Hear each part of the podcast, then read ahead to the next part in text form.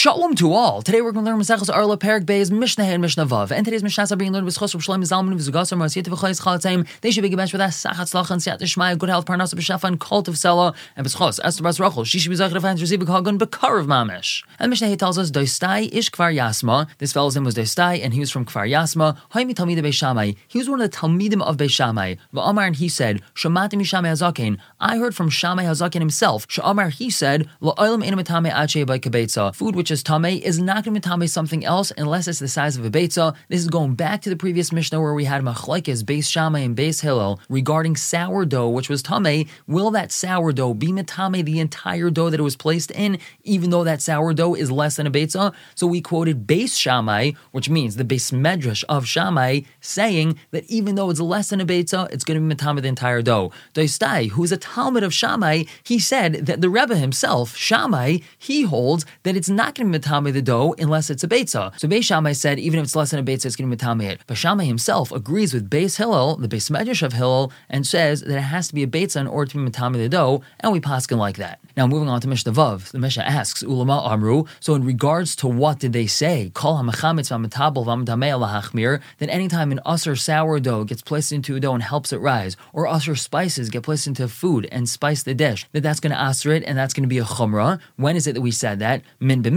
That's only if it's one min in the same type of min. And we're going to explain that later on in the Mishnah. And the Mishnah continues, L'hakul l'hachmir. When is it the Chum said that sometimes we're going to be makel and sometimes we're going to be machmir? Min b'she'ena minoi. That's when min falls into something which is not its min, which is going to be the next Mishnah. So now the Mishnah explains min b'minoi. Ketzad, what is the case of min b'minoi that we're always going to be machmir? So ar shal chitim shenafal isas chitim. A sourdough made out of wheat that fell into a dough that was a wheat dough, the yesh and that sourdough is strong enough that it could be machametz. It could help this entire dough rise. So bein sheyesh bailalis bechadumea, whether there's enough in this dough that there is a hundred kineged one, bein she'ein bailalis bechadumea, whether there isn't enough in this dough, one to a hundred, usser, it's still going to be usser because kadei lachametz. It's strong enough to ferment this dough and help it rise, so it's going to be usser any which way. Ein bailalis bechadumea, if there wasn't one to a hundred, so bein sheyesh by kadei lachametz, bein she'ein by kadei lachametz, whether or not the amount of sourdough is powerful enough to help the dough rise, usser, it's still going to be usser because we don't have the proper ratio of bittel. We're going to stop here for the day. Pick up tomorrow with Mishnah Zayin, explaining the second part of this Mishnah, and with Mishnah Ches as well. For now,